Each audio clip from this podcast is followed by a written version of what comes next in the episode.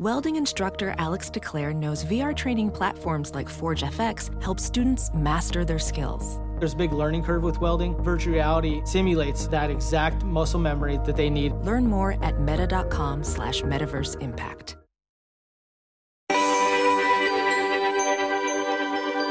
Dr. Katherine Calvin has been an earth scientist at Pacific Northwest National Laboratory's Joint Climate Change Research Institute since 2008. Just recently, Dr. Calvin was appointed as NASA's chief scientist and senior climate advisor. She's here today to talk about the new dual role at NASA and share how NASA observations, measurements, and technologies will help us as we look for ways to mitigate and adapt to climate change.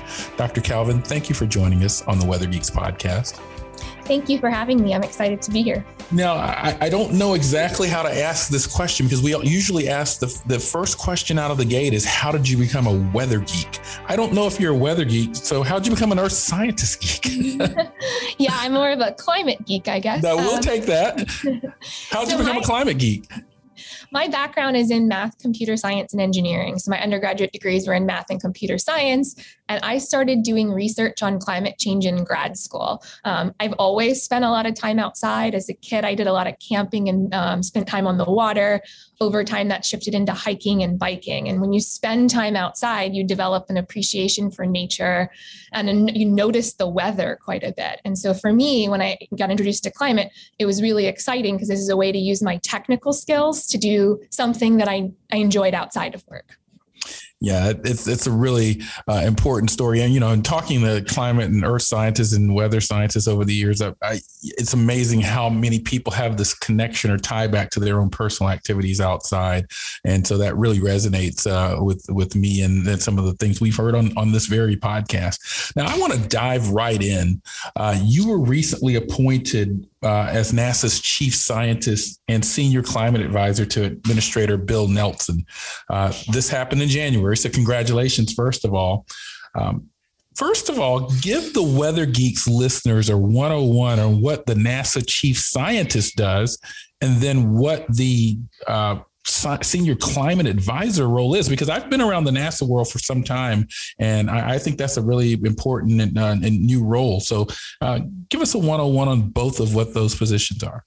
Sure. So, as senior climate advisor, my job is to connect the climate science within NASA.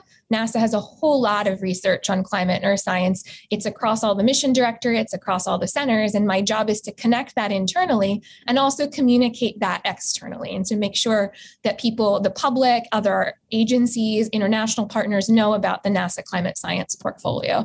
As chief scientist, my job is, is broader. It's about the whole NASA science portfolio. So, not just climate science, but everything that's going on in the science realm within the agency, my job is to connect that and communicate that.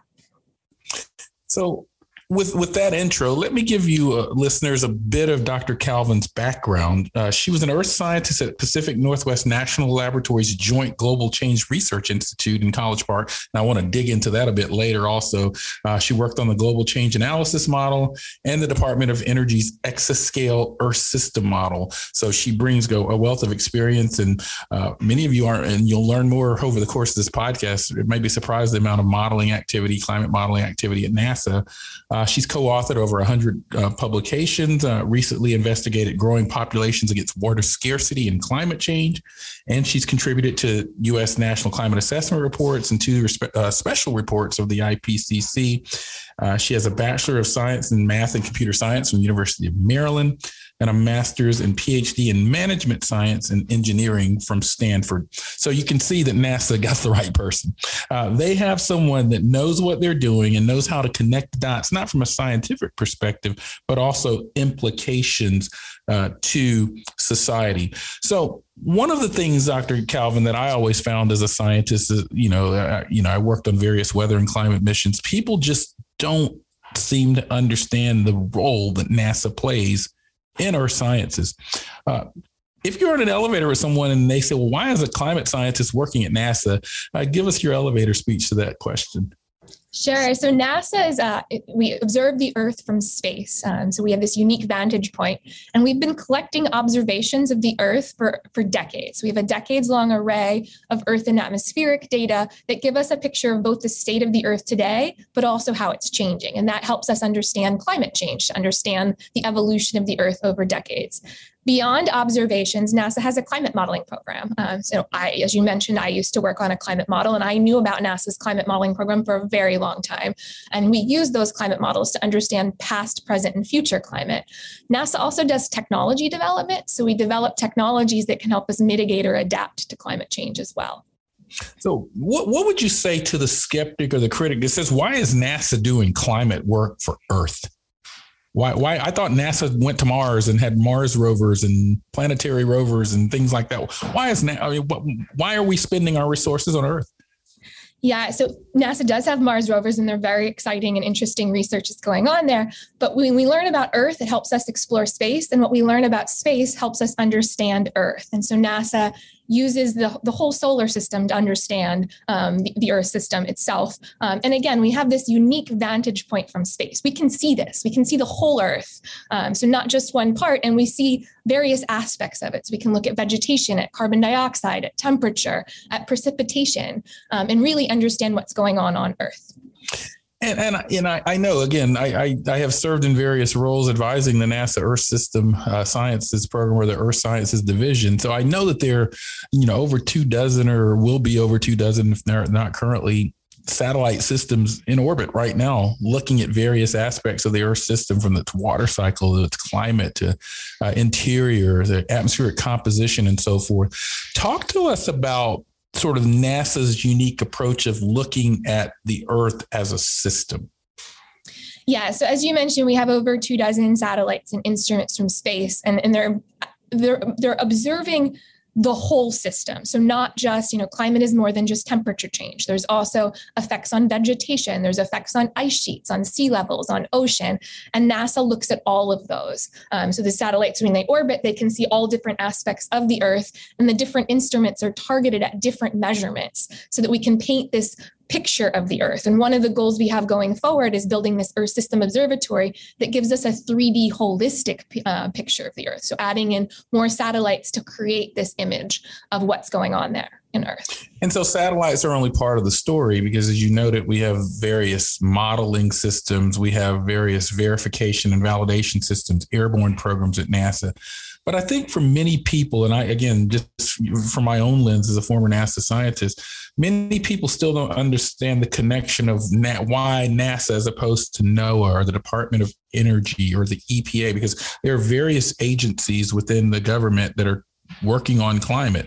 And in the Biden administration, one of the things I've noticed is that climate finds its way into other uh, agencies, non traditional agencies, transportation, health and human services, and so forth. But if someone were trying to understand the various roles of, say, an EPA versus a NOAA versus a NASA, uh, connect the dots for us. Sure. So each agency has a role in climate, and some of it, um, and, and they and we work together. So we work very closely with agency partners on various aspects of it. And so you mentioned, you know, Department of Energy. I came from the Department of Energy world. First of all, Department of Energy uses NASA satellite observations in their models, um, so they work with NASA that way. But they also they're they're modeling a sort of a separate um, re- but related parts of the Earth system. So the energy system is impacting climate change and is impacted by climate change. Um, and so they're looking at that. We work very closely with NOAA. Um, so NOAA does a lot of weather forecasting um, and they use, um, we work together on satellites there. So we have a launch coming up in on March targeted for March 1st of the GOES-T satellite. This is a NOAA satellite that NASA builds and launches, and that helps with weather prediction. Um, and so we work very closely with those agencies, but each agency, you know, relates climate change to their mission space. I want to I want to go back to something you mentioned because you you you sort of alluded to your time at DOE. Uh, tell us a little bit about your work, um, uh, recent work at the Joint Global Change Research Institute at the Department of Energy. I'm, I'm curious about what you were up to there before you you hopped over to NASA. Sure. So I work on um, I worked on human and Earth system modeling, including interactions between humans and Earth system. So you mentioned the two models I worked on, um, and I'll try to not get too jargony with this. But um, so one of them, the exascale, the energy exascale Earth system model, is an Earth system model. So it's looking at past, present, and future climate change. And I was helping um, with their you know their model development and leadership there um, to try to understand how the Earth might change in response to human activity or other factors. The other work I was doing was more focused on the energy or the human system. So we looked at the future evolution of energy, water, and land, and how that's impacted by climate and how it might impact climate. And so I was trying to understand both of those. By the way, I, I, just have to say this: we love jargon on Weather Geeks. It's, this is this is more so. Uh, that's why we call ourselves Weather Geeks. Uh, you know, we we we we are not afraid to go there, so to speak. I mean, uh, you know, oftentimes when you and I do these types of things in media outlets, we feel like we have to simplify things, but feel more than welcome to to talk talk the language here because I think that's why many of our listeners tune in. They they feel like they're eavesdropping on on, on a conversation that they might not otherwise have. One one question I I did have for you is this, and again, I may be wrong about this, but are you the first climate and senior climate advisor, or, or, have there been similar roles like that at NASA before? I know they've they've always had chief scientists. Yeah, the chief scientist has been around for a while. The senior climate advisor role, um, Gavin Schmidt has been acting in that capacity for the last year. I believe he was the first announced, um, maybe yeah, about a year ago. That is correct. I do recall that. But but having said that, though, relatively new position, uh, sort of in with the most most recent administration, uh, to have a senior climate advisor, uh, Gavin, and now you in a more permanent role. Yes. Um, so the Biden Harris administration has put an emphasis on climate change and a, a whole of government approach to climate. And I am the point person at NASA for climate change. As you write your life story, you're far from finished. Are you looking to close the book on your job? Maybe turn a page in your career? Be continued at the Georgetown University School of Continuing Studies. Our professional master's degrees and certificates are designed to meet you where you are and take you where you want to go. At Georgetown SCS, the learning never stops, and neither do you. Write your next chapter. Be continued at scs.georgetown.edu edu slash podcast. Professional welder Shayna Ford used VR training developed by ForgeFX to hone her skills as a welder. The more time that you spend practicing it, that's what separates a good welder from a great welder. VR training can help students like Shayna repeatedly practice specific skills. Virtual reality definitely helps because the more muscle memory that you have, the smoother your weld is. Explore more stories like Shayna's at meta.com slash metaverse impact.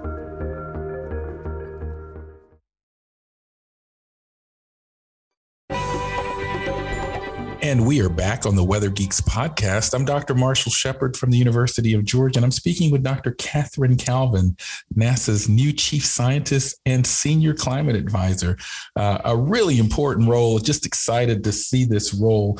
I want to sort of dig more now into uh, just, just the NASA, the future of NASA under your purview as chief scientist. But again, as chief scientist, you're not just thinking about climate, I imagine. I mean, you're advising uh, Administrator Nelson in many roles. So tell us about, I mean, you're an earth scientist, so tell us about sort of the, the fire hose of information that perhaps you're getting in that role. Because again, I can imagine if I walked into the door, I know the earth sciences division pretty well, but some of the other aspects of NASA science, you know, would be new to me. So tell us about what what your day to day has been as you've come into this role.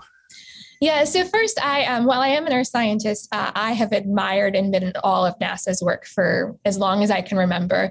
And so there's quite a bit going on at NASA that I knew because that's how I'd spend my evenings and weekends. I remember watching a launch from a family vacation. It was launching out of Wallops Island. We were on in North Carolina. And my mom had looked this up. She's like, I think if we look north at, you know, this time we'll be able to see it. So we were live streaming NASA website and looking north and trying to see a launch. And so I've always paid attention. I also have an interdisciplinary background. Um, I've worked with people from all disciplines, which helps learn more. Um, and so for me, this has been fantastic as an experience. I get to learn about NASA every day from the experts directly. So I talk to people that are working on Mars or the moon and learn about that. And then I get to share their science with the world. And that's really exciting for me. Are there any particular, as you've, again, I know you're familiar with the NASA world, but has, as you've gotten into the NASA world, either on the Earth uh, science side or, or otherwise, are there any particular upcoming or forthcoming missions that really excite you?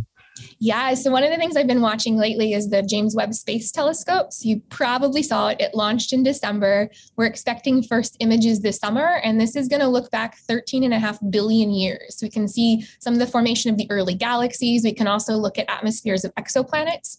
I've also recently been looking a lot at the Mars rovers. Um, so they're collecting samples, and I don't, you probably know about Mars's climate history, but it's gone through some rapid climate changes in the past that we don't completely understand. Um, and some of the work on Mars will hopefully help us understand that. Um, and then, as someone that grew up sort of watching movies about the Apollo era. Um, we have upcoming missions to explore the moon under Artemis, and I'm really excited about those you know let's let's kind of kind of now pivot more back to climate and weather because i know again like i said i'm i'm been part of the GPM mission, which is sort of sort of on the back end. Um, what are some exciting Earth sciences? I mean, missions or weather related missions that NASA's forthcoming, and or even uh, suborbital ground validation missions? Because again, I, I, know NASA. When we hear NASA, people think space and satellites and rovers and astronauts and all those things, but NASA has a fairly robust prom, program from the satellite or sort of orbital to suborbital scale, even down to the ground with ground validation. So anything catching your interest and in in the Earth system science world? Sure. And first, that's a really important point. We, you know, NASA is more than just space-based observations. We do have things like field work. So the ABoVE project is doing field work on the ground in the Arctic that you can combine with satellites and models to get a better picture of the Arctic. But in terms of some of the upcoming missions that I'm really excited about, the two that I've been watching in the earth science space is one is called EMIT. Um, and so this is going to be an instrument launched onto the International Space Station to track mineral dust. Um, and mineral dust, you know, it affects local temperature and it also affects air quality. So that's really interesting. Um, and then this November, we're launching SWOT, the Surface Water and Ocean Topography Mission, and that'll help understand rivers and oceans. And so oceans are a big sink of carbon and heat. And so it's really important to understand their role in changing climate. And then SWOT's also going to measure water flow in rivers. And back to my previous research, stream flow in water is really important in understanding like water scarcity. People use water for agriculture, energy. And so getting a good sense of how much water there is in rivers and how that changes is really important for those kinds of studies studies. Now, our producer that uh, worked with me on these notes mentions the NASA IMPACTS mission. Now, this is actually one that I'm not quite familiar with, and I probably should be given. Uh, I guess it's called the Investigation of Microphysics of Precipitation and Precipitation for Atlantic Coast Threatening Storms. Now, I, I, don't know if you you might not have had a chance to really dig too deeply into this one yet, because I know you're relatively new, but it looks like it'll have a, a significant impact on understanding weather modeling and snowfall forecasting. Can you tell us anything about that, or is that one that hasn't crossed your your desk yet? Yeah, IMPACTS I've, I've heard about briefly, but I think, you know, I, what I've been focusing on is some of these other missions. I, I do think that that one's an important one to get to. Um, on the weather side, again, we have this GOES-T launch coming up with NOAA. Um, and then a lot of these other, you know, we have a TROPICS launch coming in April, and that's going to help us understand tropical cyclones. Um, and so those are the ones I've been looking at right now, but I'm really interested in IMPACTS as well. And I teach a satellite meteorology course at the University of Georgia. And one of the things that I often explain to the students, because they say, well, wait a minute, the GOES satellites that we're looking at, these are the sort of workhorse weather satellites uh, that we utilize. I thought those were NOAA satellites, but as you noted, they are NOAA satellites, but NASA helps develop and launch them. You know, the the sort of analogy that I often use is think about, you know, uh, a, motor Ford Motor Company or uh, an automobile maker, um, they have an assembly line where they're sort of cranking out cars that you know people buy, but they also have an R and D arm where they're thinking about the sort of next generation capabilities uh, for satellites or, or for cars and so forth. And I've always sort of described NASA's role as sort of pushing the envelope on new technology. Um, we've got to test out a space-based precipitation radar before we put it into uh, operation use. I mean, so uh, how are how are you thinking? Thinking about your messaging because I can imagine as chief scientist or as chief science climate advisor or uh, senior climate science advisor, you're going to be called to go to the White House on, on the Hill and, and brief folks on these. So, how do you explain that role? Because those are even, I know if my students are asking it, you know, Congress people are going to ask those kind of questions as well.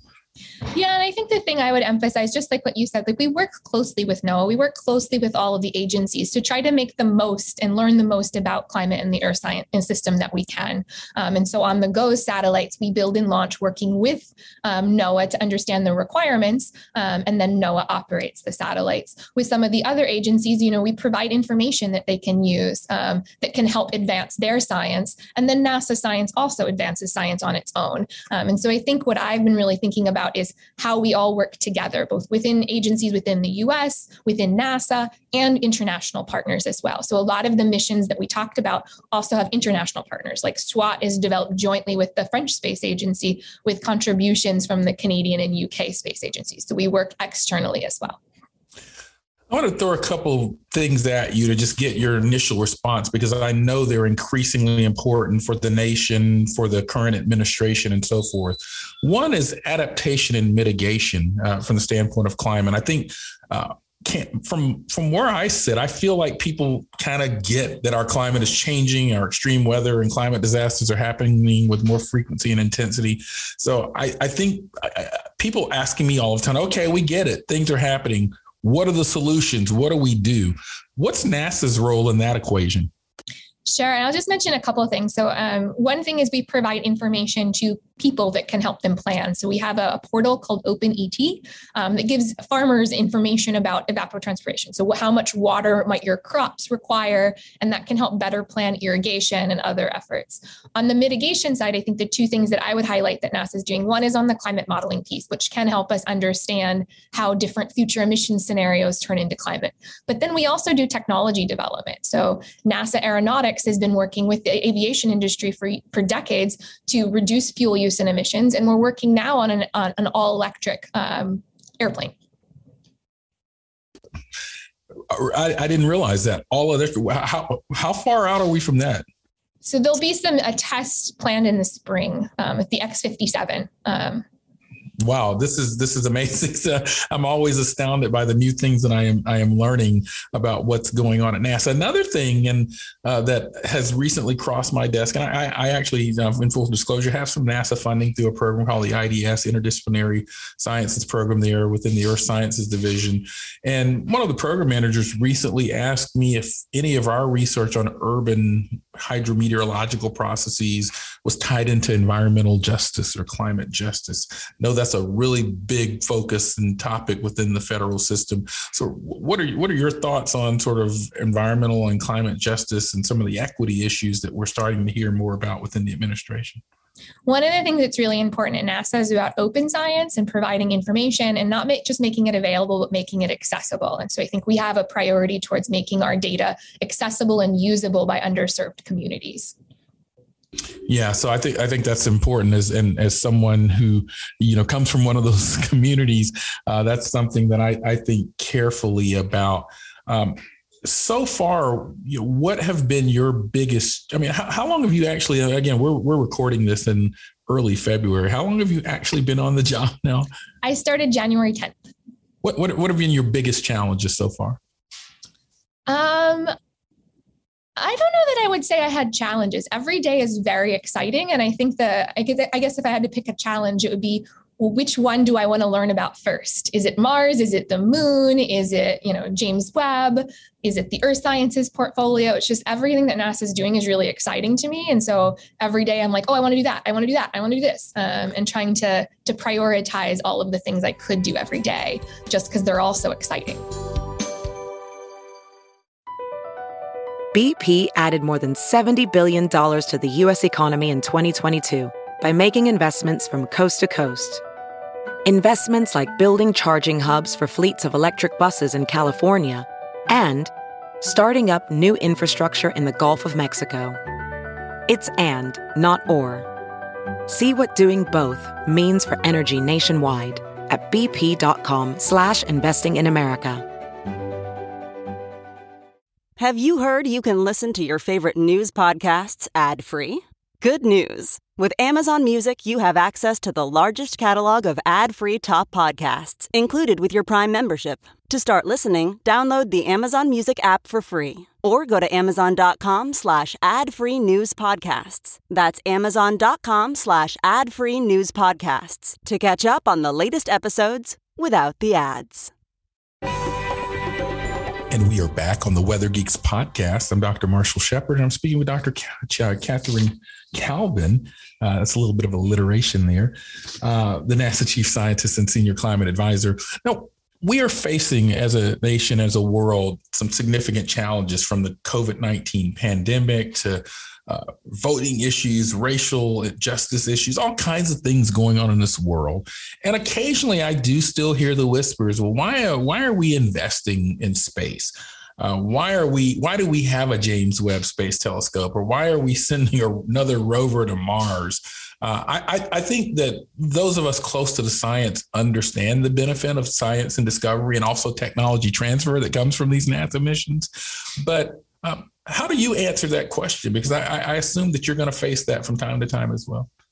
So a lot of what we learn about space helps us understand Earth. So some of the studies that we we've done on uh, on other planets um, inform us of how the Earth works. So there were some early studies on you know on greenhouse effects, you know, and on other and we can learn from that we understand where we come from. There's also, as you mentioned, this, this the technology development. So some of the work going on on the International Space Station um, has informed how we do things on Earth. One of the things that I've been reading about this week is about LED lighting for indoor agriculture.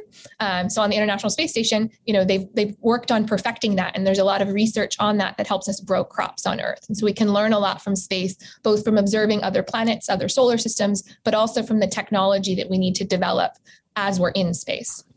And one of the things that really caught my interest about your background, for example, you recently investigated growing populations and water scarcity.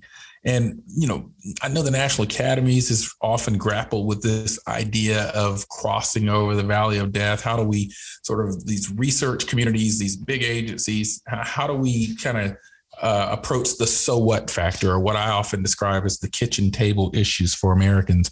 Uh, which is okay. Yeah, NASA, you got these really cool satellites and toys and missions and models and so forth.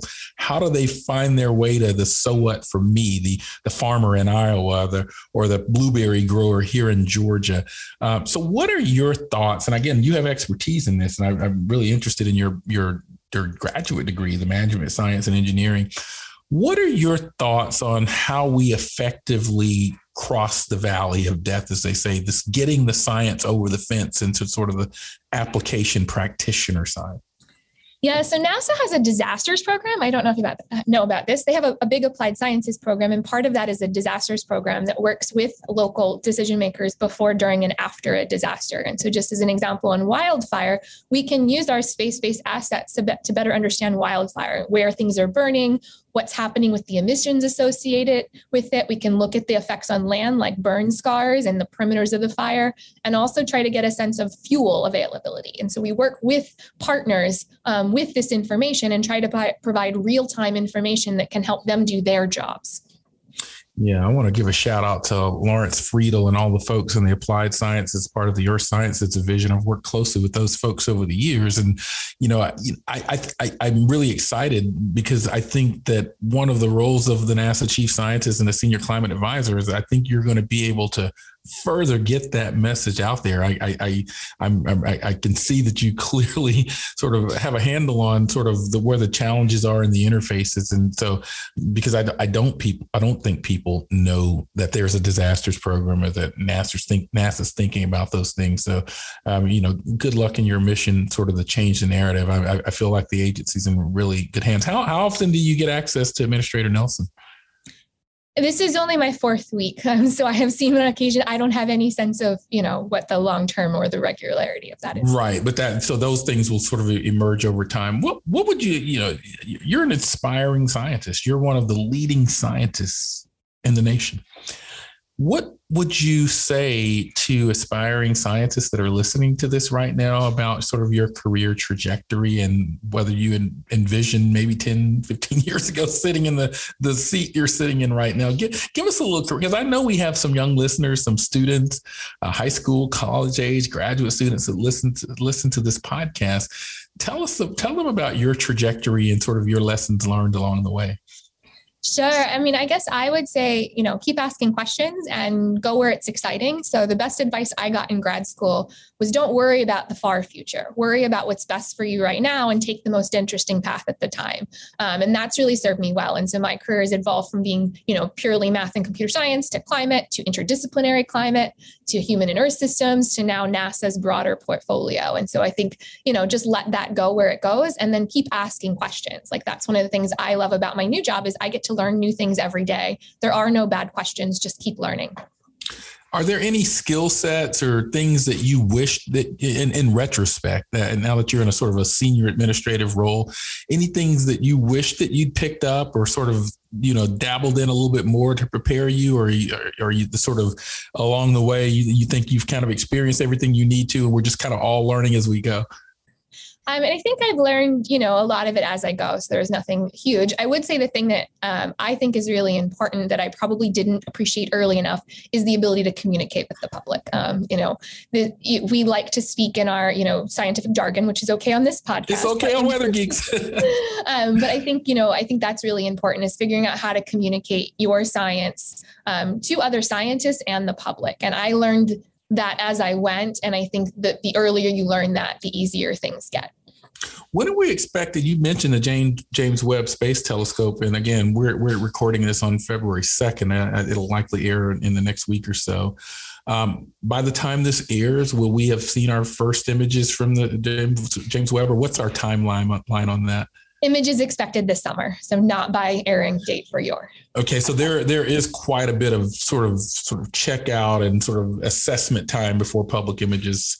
Uh, yeah, so forward. since launch, it spent some time getting to its orbital point, which is about a million miles away from Earth, and then it unfolded all of its mirrors and got ready, and now it needs to cool down and calibrate. So it works in a really cold, dark environment.